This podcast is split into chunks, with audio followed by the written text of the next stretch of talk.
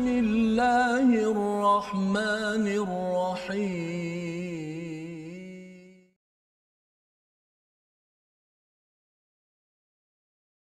أعوذ بالله من الشيطان الرجيم. بسم الله الرحمن الرحيم. ولقد مكناكم في الأرض وجعلنا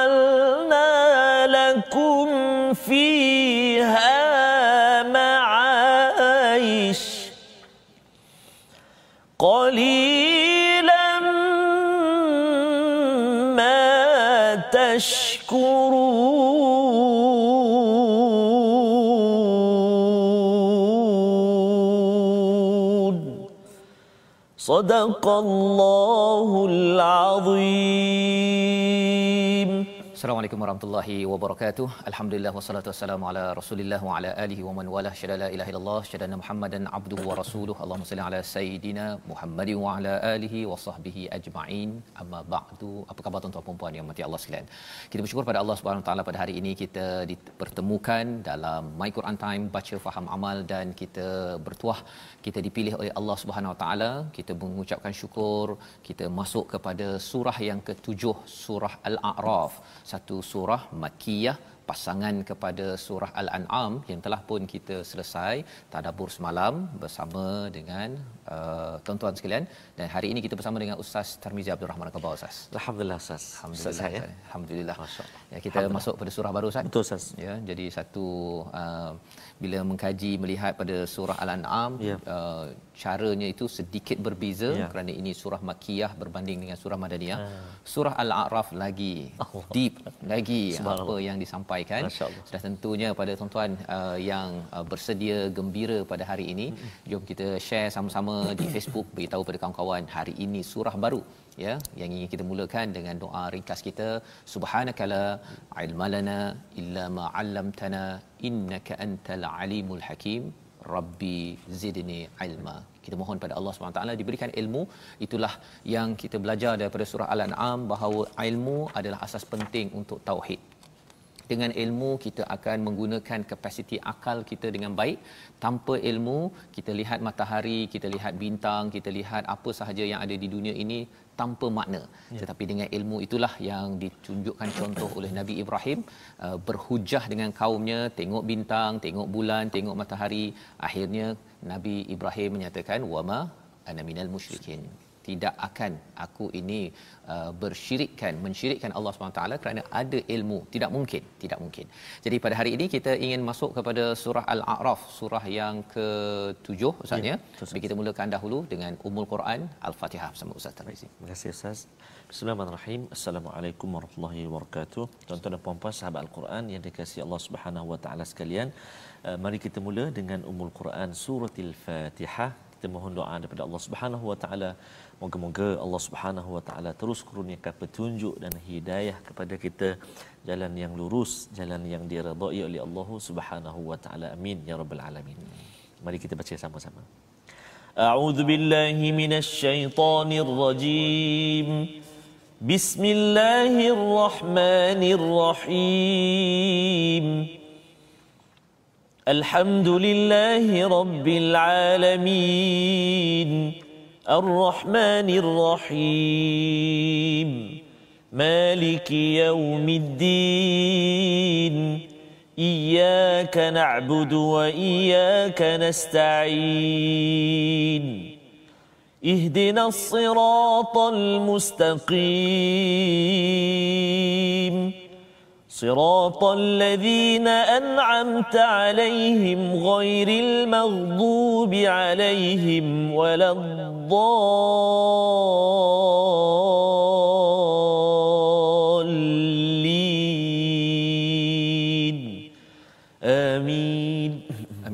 Alamin. Begitulah bacaan Ummul Quran Al-Fatihah untuk memulakan majlis kita pada hari ini. Selepas kita sudah pun melihat kepada beberapa surah Ustaz ya, surah Al-Fatihah, surah Al-Baqarah, surah Ali Imran. Al-Imran, surah An-Nisa. An-Nisa, surah Al-Maidah. Itu adalah surah-surah Madaniyah yang panjang, memang panjang. Diikuti oleh surah Al-An'am ya sebagai surah Makkiyah yang panjang ada 165 ayat yang telah pun kita selesai baca semalam. Uh, dan hari ini kita pergi kepada satu-satunya surah ataupun surah yang paling panjang Ustaz ya. Betul, Ustaz. Uh, Makkiyah. Makkiyah. Ha, 25 halaman. Masya Jadi maksudnya 25 hari, 5 minggu kita baru habis kepada surah Al-A'raf. Ya daripada halaman 151 ini hingga halaman 176.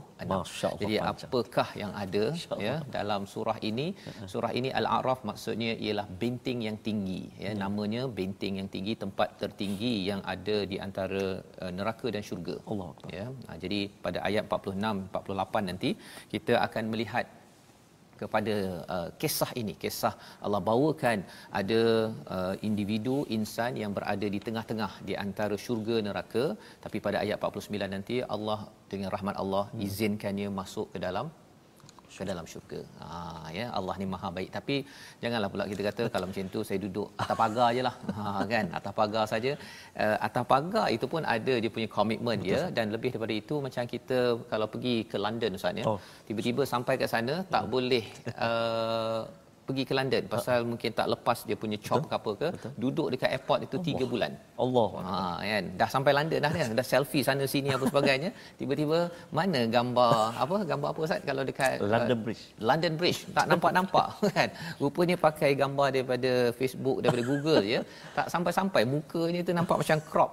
Rupa-rupanya tak dapat sampai Allah. kena tunggu. Tapi akhirnya dapat pergi juga. Allah itu amat menyeksakan. Yeah. Jadi kita nak belajar macam mana kita nak terelak daripada yeah. berada di atas pagar, di atas dinding ataupun benteng tertinggi yeah. namanya Al-A'raf. Jadi ini tema tentang surah ini ambil pendirian pasal dalam kehidupan kita ini pendirian kita ini selalu goncang dan biasanya dia ditiup ya dia bukan digoncang kuat ditiup perlahan-lahan oleh satu makhluk yang bernama apa Ustaz? Ya. syaitan. Syaitan. Ha, ya, cara dia itu Allah bongkar. Ya. Kalau surah Baqarah itu ada secara ringkas, di sini Allah bongkar ya. memang ber berayat-ayat Betul, ya. Ha, bagaimana syaitan mengayat manusia. Jadi kita sama-sama lihat sinopsis halaman pertama kita.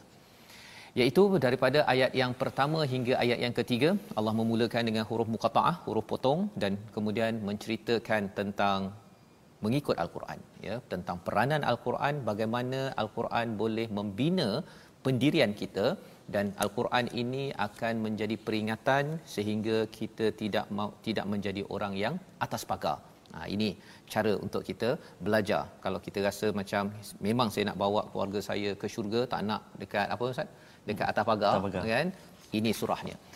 Ayat 4 hingga 5 Apakah akibat mendustakan para rasul di dunia? Ya, sama seperti surah Al-An'am ada cerita pasal mendustakan para rasul. Tapi kita akan lihat lebih lanjut lagi mengapa, apa sebab ya orang mendustakan para rasul ataupun mesej daripada rasul di dunia ini. Ayat 4 hingga 5, kemudian ayat 6 hingga 9 akibat daripada kekufuran di akhirat kelak dan hisab yang berat terhadap amal perbuatan. Kita akan lihat bagaimana uh, timbangan ini sentiasa diperhatikan agar kita mengambil penting ya jangan enteng terhadap bekalan kita ke sana. Dan ayat 10 banyaknya nikmat Allah kepada hamba-Nya. Ayat ke-11 bermula kisah Nabi Adam dan iblis yang telah termaktub dalam surah al-Baqarah. Kali ini dirungkai dibongkar dengan lebih terperinci lagi untuk sama-sama kita sedar. Jangan sampai kita punya pendirian diganggu gugat was-was oleh oleh syaitan. Jadi mari sama-sama kita mulakan dahulu kalau surah Al-A'raf ini ustaznya dia ya. adalah uh, yang kita nyatakan tadi paling panjang surah Makiyah kemudian dia ada kaitan dengan surah Al-An'am. Ya. Ya sebelum kita nak mula ni surah Al-An'am contohnya bercakap tentang uh, di hujung surah Al-An'am itu bercakap tentang Syiah ya orang yang suka memecah belahkan mengasing-asingkan ya. dunia akhirat asing ya ataupun uh, intelek emosi diasingkan uh. ya. Padahal sebenarnya orang baca Quran dia bijak macam mana pun dia amat emosi. Ya, dia menggunakan emosi. Orang yang amat seni amat emosi pun dia akan jadi amat intelek Betul. disebabkan Quran ini bukannya syiah ya. Dia tidak menyebabkan syiah ni. Orang cakap ada kaitan dengan syiah. Ha, bukan sekadar itu ya. Ha, ini kita bercakap tentang mindset. Ya. walaupun orang tu bukan syiah tapi dia ada mindset mengasing-asingkan hmm. Apa yang ada dunia akhirat uh, apa uh, ibadah dan juga kehidupan. Padahal sebenarnya kehidupan itu adalah ibadah yang satu. Jadi dalam surah itu bila bercakap tentang pecah-pecah ini daripada siapa? Godaan syaitan dalam surah al-a'raf akan dibongkar. Macam mana hmm. syaitan meniup agar kita asingkan pecah-pecahkan ya ha, syaitan tadi tak suka kita nampak bahawa semua label akhirat dia tak suka. Ya dia tak suka inna solati wa nusuki wa mahyaya wa mamati hmm. yang kita lihat semalam ya dia tak suka. Jadi dia akan asingkan. Kalau boleh duduk kat dunia, dunia hmm. kan urusan akhirat pergi masuk masjid saja. ha, yang itu akan ditunjukkan modus operandi dia. Yang pertama. Yang kedua surah Al-An'am ini ada cerita di hujung ayatnya 165 berkaitan dengan khalifah. Khalifah. Dan siapakah khalifah? Khalifah yang dipilih oleh Allah adalah Adam, Adam. dan Bani Adam. Jadi dalam surah Al-A'raf ini akan ceritalah Nabi Adam bila Adam saja keluar perkataan tujuh kali ataupun tujuh peristiwa dalam Al-Quran Ustaz bukan tujuh kali tujuh uh, tempat tempat mesti ada cerita pasal iblis. Ya. Surah Al-Baqarah ada, surah Al-Araf ada, surah apa lagi Ustaz? Surah Al-Kahfi ada. Adam saja mesti ada kaitan dengan sejarah kita sebagai manusia dan mesti ada kaitan dengan iblis. Jadi kita jangan lupa sejarah kita. Ya pasal pelanduk biasanya lupa perangkap Ustaz. Tapi perangkap tidak pernah lupakan pelanduk. Ha, walaupun kita bukan pelanduk lah ya. Itu perumpamaan kita pada hari ini. Pantun tak ada, kita pakai perumpamaan Ustaz ya. Uh, yang ketiganya dari segi uh, nabi dan rasul surah al-an'am dinyatakan senarai nabi nabi nabi nabi ada sekitar 16 17 secara ringkas tapi mereka mendapat tentangan maka pada surah ini akan diberikan perincian ada sekitar 6 nabi yang diberikan perincian dalam surah ini di mana apakah yang diperincikan bagaimana mereka ini bila kita cakap tadi tentang mengambil stand mengambil pendirian nabi ada pendirian untuk pergi ke syurga mendapat rahmat Allah orang-orangnya pula menentang. Jadi cerita itu di diperincikan untuk kita mengambil pelajaran agar kita tidak mengulang peristiwa kaum-kaum sebelum ini.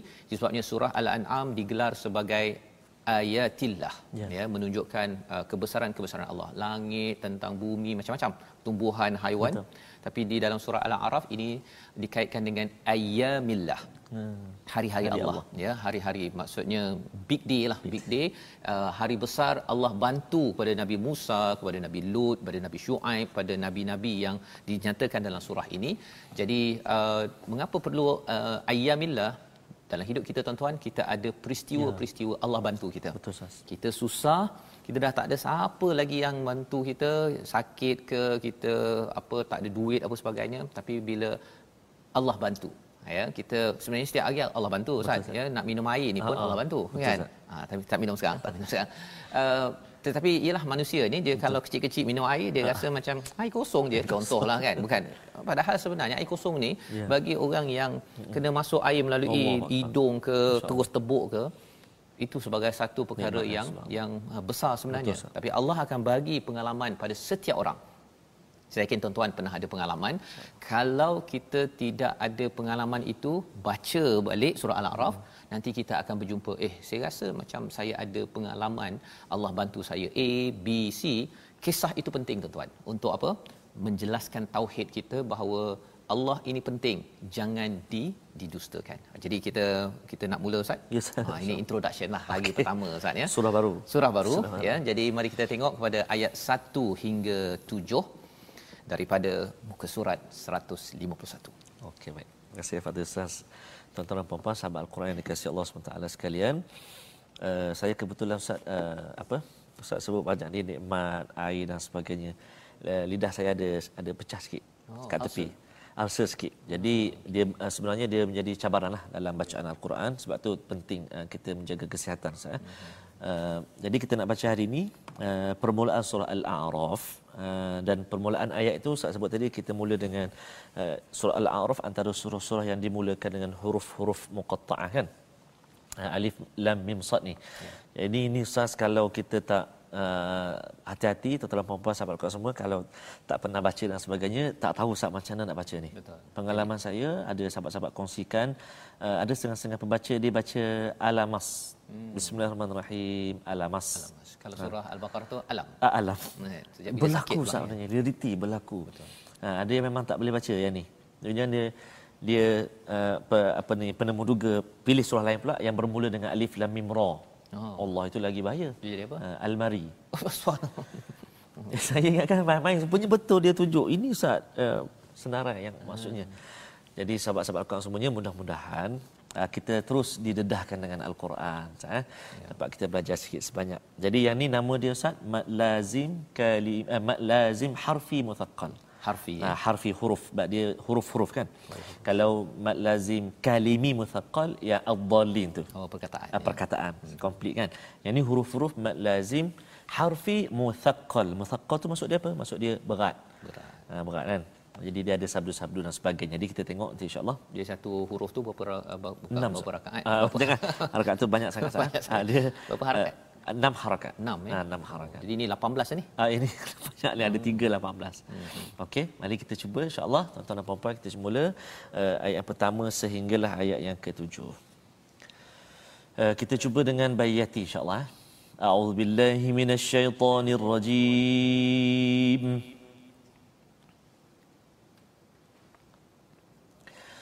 بسم الله الرحمن الرحيم. ألف لام ميم صاد. كتاب أنزل إليك فلا يكن في صدرك حرج منه لتنذر به فلا يكن في صدرك حرج منه لتنذر به وذكرى للمؤمنين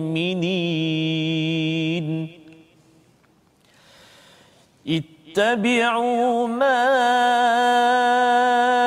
أنزل إليكم من ربكم ولا تتبعوا من دونه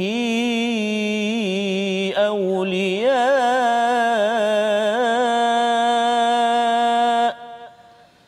قليلا ما تذكرون.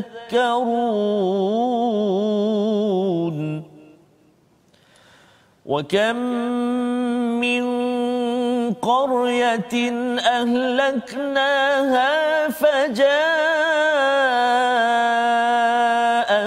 بأسنا بياتا فجاءها بأسنا بياتا أو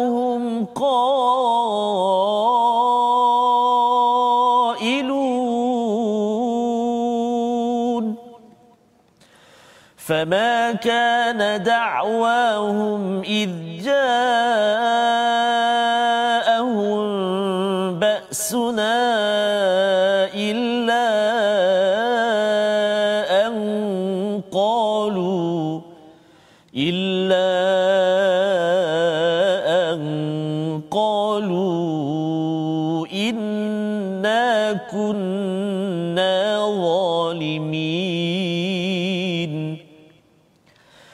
فلنسألن الذين أرسل إليهم ولنسألن المرسلين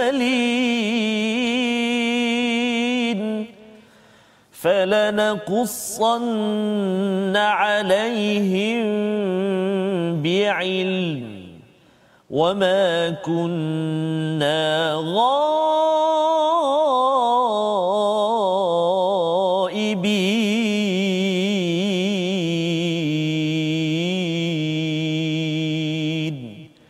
صدق الله العظيم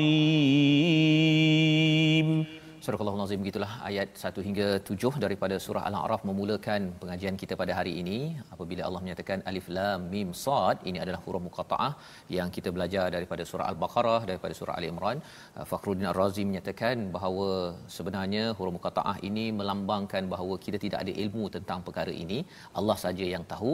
Untuk kita setkan uh, sikap kita bahawa sebenarnya ya Allah saya ini merendah diri saya tak tahu tidak sombong maka kesannya apa? Hidayah yang kita minta dalam surah al-Fatihah yang kita baca saban hari itu insya-Allah Allah berikan. Kerana kita sudah menyiapkan hati kita yang rendah diri kepada Allah Subhanahu Wa Taala. Dan biasanya selepas huruf muqattaah ini dalam al-Quran biasanya akan diikuti dengan penerangan tentang sumber hidayah itu. Kitabun unzila ilaika fala yakum fi sadrika haraj ya iaitu uh, Allah telah menurunkan satu anugerah yang dinamakan kitab. Ya kitab al-Quran ini sebagai perlembagaan SOP dalam kehidupan kita. Fala yakum fi sadrika sadrika harajum minhu. Iaitu jangan ada rasa sesak dada kerananya kerana ia adalah peringatan kita kena beri peringatan kepada ramai orang dengan al-Quran ini wa dzikra lil mukminin menjadi peringatan kepada orang-orang yang yang beriman. Jadi ada dua fungsi al-Quran yang disampaikan di sini ustaz ya. Yes, satu yes. inzar, yes. satu lagi adalah dzikra. Yeah. Inzar ini beri peringatan pada semua orang tetapi zikra ini dapat uh, panduan ataupun dia dapat uh, zikra uh, pada orang yang digelar sebagai al-mukminin sama ada potential orang itu akan beriman ataupun memang orang itu sudah pun beriman. Ha, pasal lil mukminin ini adalah kata kata nama ustaz ya. Yes, Jadi maksudnya ialah satu orang yang uh, golongan yang stabil keimanannya dalam kehidupan. Jadi ini adalah uh, ayat 2 ya ayat 2 memulakan uh, sesi kita pada hari ini kita nak sambung lagi beberapa ayat kita nak lihat perkataan penting dalam ayat nombor 2 ini sama-sama kita perhatikan iaitu perkataan saudara ya. Ha, ini perkataan yang kita lihat dalam ayat yang kedua iaitu maksudnya Sadar. dada ya sadar. sudur eh? sudur. Fi sudur, fi sudur ya. Jadi uh, sudur saudara ini ada kaitan dengan kembali ya. ya. Lapisan pertama daripada empat lapisan dalam hati kita ber, berulang 46 kali. Jadi kalau lapisan pertama sudur sadar. Yang hmm. kedua ialah qalb. Qalb. Lapisan ketiga fuad. Lapisan keempat namanya albab lub ya. Jadi lapisan pertama ini adalah lapisan yang penting. Kerana apa? Inilah tempat baik datang hmm. dan juga yuwaswi sufi sudurin sudurin ha, jadi ini pengenalan awal. Allah mula saja dah ada perkataan sadrika dan bagaimana kita nak memastikan sadar ini tidak haraj ya? Tidak haraj. Kalau kita mudah baca Quran insya-Allah akhirnya kita ada protection daripada syaitan daripada yeah. iblis tapi kalau rasa macam malam-malam je, malam Quran time lagi kan. Kalau ada perkataan itu keluar, kita kena minta cepat-cepat ya Allah kuatkan iman saya ya Allah hmm. kerana saya nak ambil peringatan. Hmm. Saya nak ambil peringatan kalau tidak dia akan jadi susah dan akhirnya kita senang diserang oleh musuh kita iaitu iblis dan dan syaitan. Jadi kita berehat sebentar, kita akan bongkar bersama ya apakah yang Allah ingin sampaikan tentang surah Al-A'raf kita berehat sebentar My Quran Time. Baca faham amal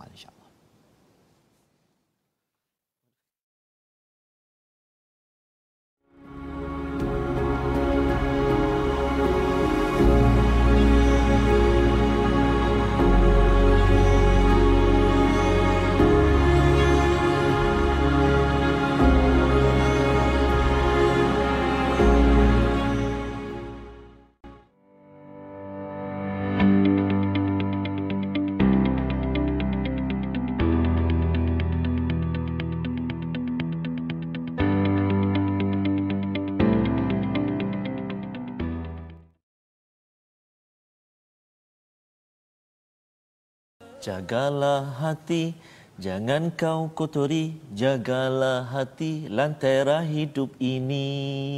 Usafah sambung. Sekejap lagi kupasannya. Kupasannya. Kupasannya, ya. subhanallah. Itulah ha, hati kita, raja dalam kehidupan kita. Saat sudur ataupun qalb tadi. Ada perbezaan-perbezaan tadi yang telah dikongsikan oleh Al-Fadhil Ustaz tadi. Mudah-mudahan Allah sedang kuatkan hati kita untuk terus dalami Al-Quran. Uh, tak boleh ke baca je tak payah belajar tajwid. Baca je tak ikut tajwid. Tak boleh. Tak boleh. Tak boleh sebab bacaan ini ini bukan bacaan biasa-biasa ni. Ini adalah kalamullah uh, Al-Quran yang diturunkan oleh Allah SWT kepada Nabi kita sallallahu alaihi wa ala alihi wasallam melalui perantaraan Jibril alaihissalam membacanya dikira ibadah ha, kan? Jadi mari kita tengok uh, apakah perkongsian tajwid kita hari ini. Mudah-mudahan bacaan kita terus baik dan bertambah baik. Amin ya rabbal alamin kita nak kongsi hari ini masih lagi berbicara tentang izhar halqi. Uh, apakah yang dimaksudkan dengan izhar? Apakah huruf-hurufnya? Iaitu izhar bermaksud uh, dari segi bahasa nyata dan jelas. Daripada istilah pula maksudnya mengeluarkan setiap huruf daripada makhrajnya tanpa gunnah ataupun tanpa dengung pada huruf yang diizharkan. Uh, manakala huruf-hurufnya uh, pernah saya kongsikan iaitu ada enam ataupun sifir dia au hin kha'ahu. Alif ha ghain ain ha dan juga kha. Cara baca dia apabila nun sakinah ataupun nun mati ataupun tanwin bertemu dengan salah satu daripada huruf-huruf izhar yang enam ini maka wajiblah bacaan kita di diizharkan. Maksudnya tak boleh dengung ha, tak boleh dengung. Dan contoh-contohnya kalau kita boleh perhatikan uh, huruf, uh, iaitulah antaranya uh, min ata ataupun man atai wala tanharhuma tanharhuma nun mati bertemu dengan ha syai'in illa tanwin bertemu dengan hamzah haliman ghafura tanwin bertemu dengan ghain kemudian fasayun ghidu nun mati bertemu dengan ghain. Kemudian watanhituna. Nun mati bertemu dengan ha. Kemudian yang terakhir sekali aliman hakima. Tanwin bertemu dengan ha. Maksudnya tempat-tempat yang macam ni. Okey saya tunjuk contoh. Senang saja dalam ayat yang kita baca tadi. Tuan-tuan dan puan-puan sahabat Al-Quran semuanya. Pada ayat yang kedua mula-mula sekali kita bun unzila. Tanwin bagi depan dua bertemu dengan hamzah. Kita bun unzila. Jadi tak boleh dengung kat situ. Jangan kita bun tak boleh. Ataupun kita tak dengung tapi kita pegang dia. Tak boleh juga. Kita bun tak boleh juga. Jelaskan bacaan dia. Kita bun unzila. Ha, yang lepas tu uzila tu baru dengung. Itu ikhfa hakiki pula. Jadi yang kita belajar hari ini izhar halqi. Ada enam huruf. Au hin kha'ahu dan cara bacaan dia mestilah kita wajib menjelaskan ataupun kita izharkan bacaan kita. Apabila nun mati atau tanwin bertemu dengan enam huruf alif aw gha ha kha ain ghin. Enam huruf. Ha, mudah-mudahan tuan-tuan dan puan sahabat Al-Quran semuanya dapat uh, buat uh, latihanlah di rumah ataupun bersama dengan guru masing-masing.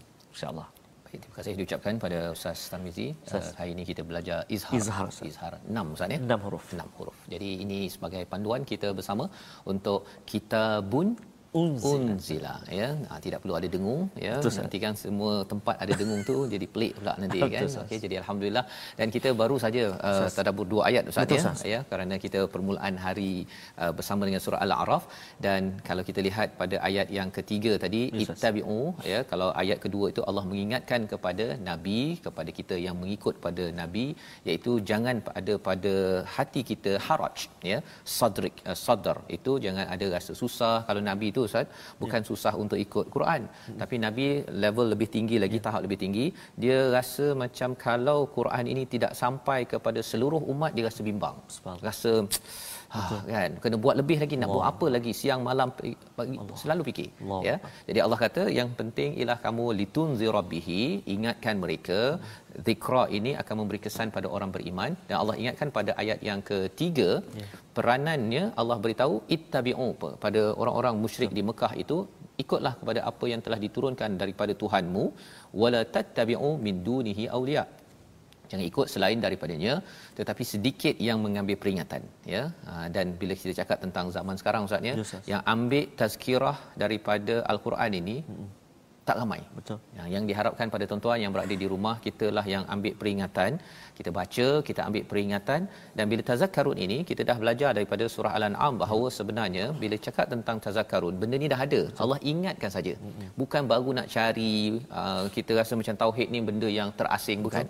Just Allah ingatkan kepada kita dan Allah terus bawa kepada ayyamillah yang ini tentang orang-orang yang telah dihancurkan sebelum ini pada ayat keempat ya bahawa betapa banyak negeri yang telah kami binasakan azab dan pada ayat kelima ketika azab kami datang menimpa mereka keluhan mereka tidak lain hanyalah mengucapkan sesungguhnya kami zalimin. Kami mengaku ya. Dan azab ini datang bila? Kalau ayat yang keempat itu ketika mereka ini bayata ketika waktu malam ataupun ketika mereka qailun. Qail.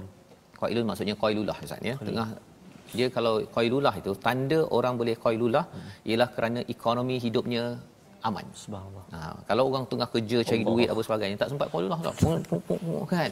Ya? Ha, tapi kalau orang tu dah duit dah banyak kan? Kemudian kerjanya sikit ya. boleh call pada setiap hari. Ha, jadi ketika mereka dalam keadaan comfort zone keadaan selesa maka Allah berikan baksuna kesesaan kerana apa? Kerana mereka melakukan kezaliman. Dan ayat yang ke-6 itu sebenarnya adalah satu muhasabah yang amat-amat berat falanas alannalladhina ursila ilaihim ya Allah akan tanya balik pada orang yang telah dihantarkan utusan walanas alannal mursalin bukan sekadar kaum kita umat nabi akan ditanya balik tetapi nabi pun kena tanya ustaz Yes. Ha, nak ceritanya ialah kalau contohnya uh, ada bos tanya hmm. awak dah buat kerja ke belum? Oh. Ha, kan. Dia tanya gitu je. Dia datang pagi-pagi macam mana? Kerja okey? Ha, kan. Tanya gitu je. Itu pun dah mendebarkan apatah lagi di hadapan Allah semua sekali termasuk nabi pun akan ditanyakan. Allah. Allah beritahu perkara ini kerana apa? Kerana jangan main-main dengan zikra daripada Allah Subhanahu Wa Taala dan pastikan mengambil peringatan daripada Al-Quran yang menjadi kalam Allah Subhanahu Wa Taala. Jadi ada kisah-kisah yang disampaikan pada ayat 7 dengan ilmu yang benar walaupun mungkin uh, ada yang kata bahawa eh mana ada Tuhan pada waktu itu bukan ada nabi pada waktu itu tapi sebenarnya tak nampak tak semestinya tak ada ustaz ya. Uh, oksigen tuan-tuan hirup sekarang. Ha kan? Tak nampak pun ya tetapi ada kan? Itu memerlukan kepada bi'ilmin sebagaimana dinyatakan pada ayat 7 itu dengan fakta yang betul dengan uh, kisah yang betul. Kisah-kisah inilah yang kita akan selusuri dalam surah al-a'raf. Jadi mari kita baca. Ya. Ayat ke-8 hingga ayat yang ke-11 ini Allah menekankan mengapa Allah bagi semua ini kerana Allah nakkan kita bawa sesuatu yang ada weight bahasa Inggeris ustaz ya, Ya. yang ada pemberat, Pemberat. pada timbangan kita sampai di akhirat nanti jom ustaz Baik, terima kasih Fadil Ustaz. Tuan-tuan dan puan-puan sahabat Al-Quran yang kasih Allah SWT sekalian, kita nak mesam, uh, nak menyambung sekarang ini ayat yang ke-8 hingga yang ke-11. Uh, permulaan bacaan kita nanti ada satu uh, tempat yang kita perlu beri berhat, beri perhatian iaitu pada uh, permulaan tu wal waznu yauma idzin al haqq iaitu yauma idzin Zin tu the asalnya the nun. Mm-hmm. The nun hazafkan nun di baris dua kan. Uh, bertemu dengan hamzah wasal pada al-haq tu. Jadi dia tak boleh nak baca yauma idzin al-haq tak boleh. Yauma idzin al-haq tak boleh. Jadi dia gantikan nun tadi tu jadi nun kecil kat bawah dia. Iltiqa as-sakinain bertemu dua huruf yang sukun. Uh, nun tu baris bawah. Jadi bacaan dia wal waznu wal waznu yauma idzinil haqq. Okey. Jadi bolehlah kalau sahabat-sahabat Al-Quran semua ada pensel ke apa kalau nak buat take note sikitlah. Mm-hmm. Tanda sikit kan. Yeah. Baik, jom kita baca. Dengan uh, bacaan uh, jiharkah insya-Allah ataupun jaharkah ataupun ajam. Ajam insya-Allah. أعوذ بالله من الشيطان الرجيم. والوزن يومئذ الحق. فمن ثقلت موازينه فأولئك هم المفلحون.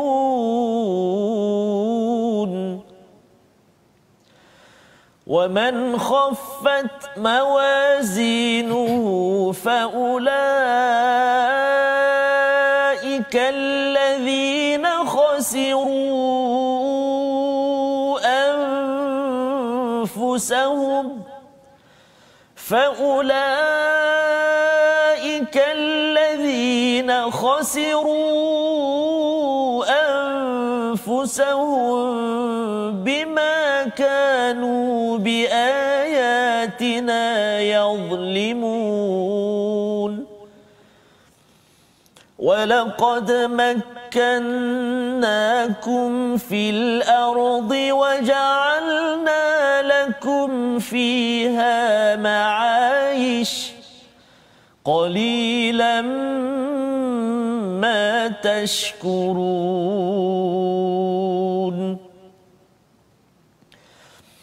ولقد خلقناكم ثم صورناكم ثم قلنا للملائكة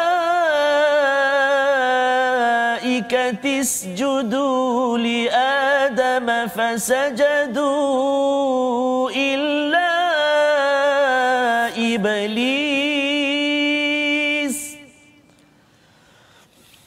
فسجدوا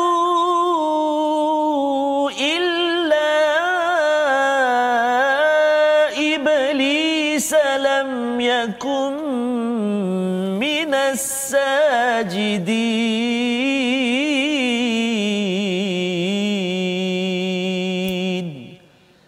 صدق الله العظيم. Surah Al-Nazim ayat 8 hingga 11 yang dibacakan tadi. Terima kasih Ustaz. Ya, kita menyambung kepada halaman pertama surah Al-A'raf. Timbangan pada hari itu menjadi ukuran kebenaran. Maka barang siapa berat timbangan kebaikannya mereka itulah orang-orang yang beruntung. Pada ayat ke-8 ini menarik Allah mulakan ya tentang wal waznu yauma izinil haqq. Ya. Misalnya timbangan al wazan pada waktu itu pada hari itu adalah amat-amat benar uh, betul itu adalah perkara yang real ya. Bukan main-main bukan kata uh, betul ke ada akhirat betul ke akan timbang hmm. betul ke betul. Sebenarnya Allah beritahu ia adalah satu kebenaran dan lebih daripada itu al-haq maksudnya adalah tujuan hidup. Yeah. kita kena ada tujuan hidup pada tahun 2021 ni ustaz ya untuk memastikan lebih berat kepada apa? Faman thaqulat mawazinuhu berat timbangannya faulaika humul muflihun. Berat ya. Macam mana nak jadi berat sudah tentu yang kita belajar daripada surah al-an'am iaitu mestilah menja bil hasanah ya. Siapa yang yang membawa hasanah maka dia akan jadi berat. Menarik di sini Allah tidak menggunakan perkataan mizanuhu. Allah membawakan perkataan mawazinuhu ya. Ada beza ustaz ya. Satu Betul. plural plural yang digunakan dalam surah ini uh, berbanding dengan singular hmm. ya jamak dan juga mufrad jadi mengapa diletakkan banyak maksudnya setiap orang dia ada banyak timbangan. Oh. Ha ya bukan satu timbang uh kan kalau seorang peniaga tu ada satu tukang ni je kan. Okey bukan dia ada beratus-ratus ataupun berpuluh-puluh. Apa yang berpuluh-puluh ada timbangan solat. Ha contohnya adakah solat kita berat ke ataupun tak ada hasil. Ingatkan dah sepanjang 50 60 tahun sembahyang diterima Allah beratlah tu amalan itu. Ya. Yeah. Rupanya ringan Ustaz. Allah istilahnya haba'an manthura seperti debu. Mengapa jadi begitu? Kalau katakan lalai kalau hmm. katakan mungkin kita pun tak ada upgrade tak faham apa yang kita baca. Hmm. perkara itu perlu kita beri perhatian dalam kita uh, bercakap tentang timbangan solat kita. Quran macam mana pula? Ha kan? Timbangan Quran Allahu akbar. Pada waktu itu ialah Allah akan tanya balik, "Eh, kamu ni betul ke baca Quran?" Ya. Kan? Kamu baca Quran apa kesan pada kamu? Ya. Kan? Sepatutnya zikra lil mukminin. Kamu ni uh, zikra ke ataupun tak ambil tazkirah daripada perkara ini? Ya. Timbangan. Ataupun timbangan apa lagi? Niat. Ha, niat buat niat uh, apa masak dekat dapur tu kan niatnya kerana suami ke ya. ataupun kerana Allah SWT lain itu yang kita belajar surah al-an'am iaitu lillahi rabbil alamin uh, ceramah macam saya. Oh, oh, ini yang takut sikit ustaz. Baca Quran ustaz. Setiap hari bercakap je berapa oh. ribu juta bilion perkataan hmm. yang doakan tuan-tuan agar ianya memang betul memberatkan timbangan ya bukannya bukannya dengan ringan ya. Ha, jadi apa lagi ustaz? Facebook punya account. Facebook, Facebook punya account kadang-kadang rasa banyak update tapi Allah. rupanya jadi dalam surah Al-A'raf ini Allah menekankan tentang betapa pentingnya timbangan berat ya, ya waman khaffat mawazinuhu faulaika alladhina khasiru orang yang kecundang orang yang rugi yang bankrupt bi ayatina yadhlimun apabila dia menzalimi ya tidak mengangkat Allah dalam segala apa timbangan ataupun amalan-amalan yang dibuat. Itu pada ayat 9. Dan pada ayat yang ke-10 itu bercakap tentang Allah memberikan kepada kita. Ini penting Ustaz ya. Yes. Mungkin kita boleh ulang sekali lagi ayat ini berkaitan dengan Allah menempatkan kamu di bumi. Mengapa Allah tempatkan kita di bumi?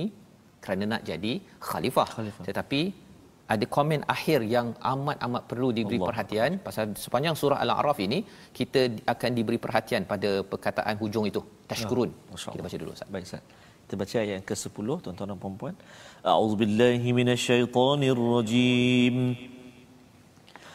ولقد مكناكم في الأرض وجعلنا لكم فيها قليلا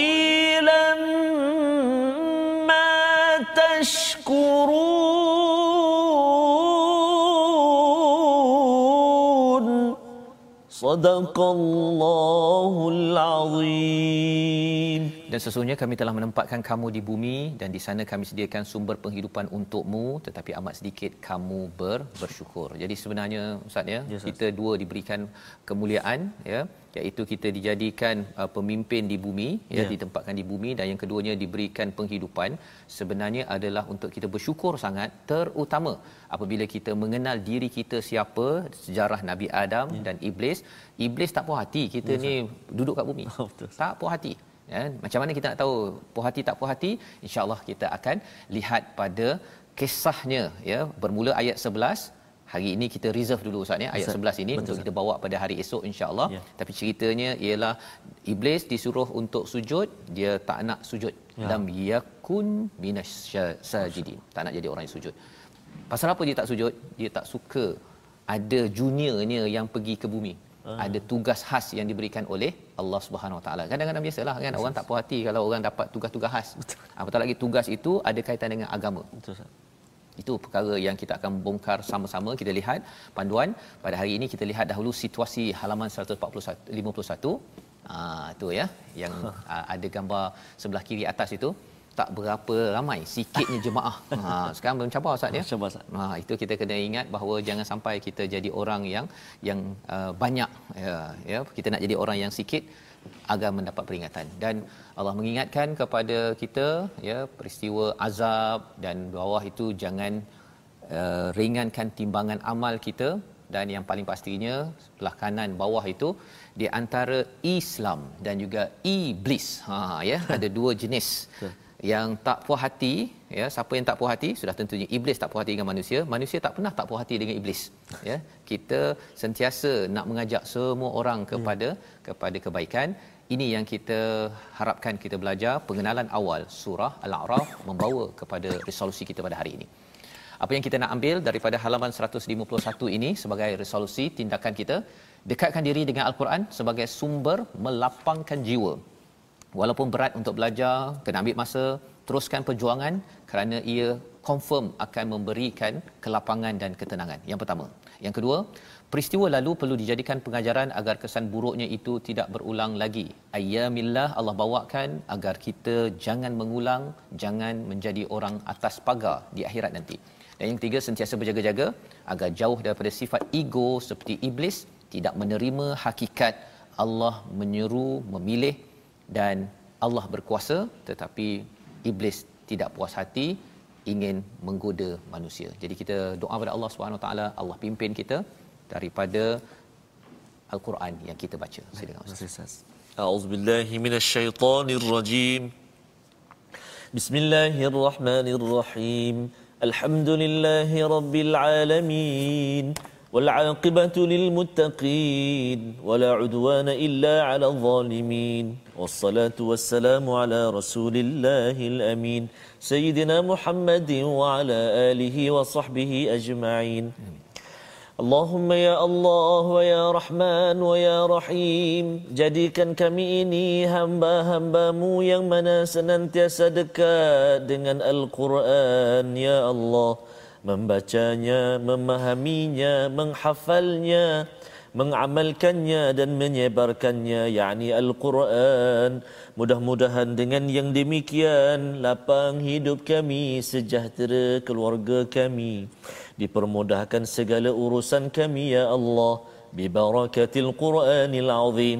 Dengan barakah Al-Quran Ya Allah ya Tuhan kami jauhkan kami daripada tipu daya syaitan ya Allah dengan kekuatan Al-Quran. Justru pilih kami ya Allah untuk menjadi sahabat Al-Quran. Birahmatika ya Arhamar Rahimin. Walhamdulillahi Rabbil Alamin. Amin ya rabbal alamin. Moga-moga Allah mengurniakan ke keampunan dan memberi kepada kita kekuatan untuk memberatkan amalan kita. Ya. Jangan sampai apa yang kita buat itu ringan kerana ada kezaliman mensyirikkan kepada Allah Subhanahu Wa Taala. Inilah yang kita ingin sebarkan dalam tabung gerakan Al-Quran, satu kesedaran di mana tuan-tuan menyokong dan menghasilkan usaha-usaha pelbagai untuk kita sampaikan Al-Quran, kita sampaikan kesedarannya bersama. Moga-moga ini akan mencerahkan lagi masyarakat, membina budaya Quran di segenap lapangan. InsyaAllah kita bertemu pada jam 5, pada jam 10 malam dan juga 6 pagi. Rancangan ini dibawakan oleh Mufas. Terus mengharapkan tuan-tuan bersama surah Al-A'raf terus istiqamah sampai ke syurga. My Quran Time, baca faham amal. thank you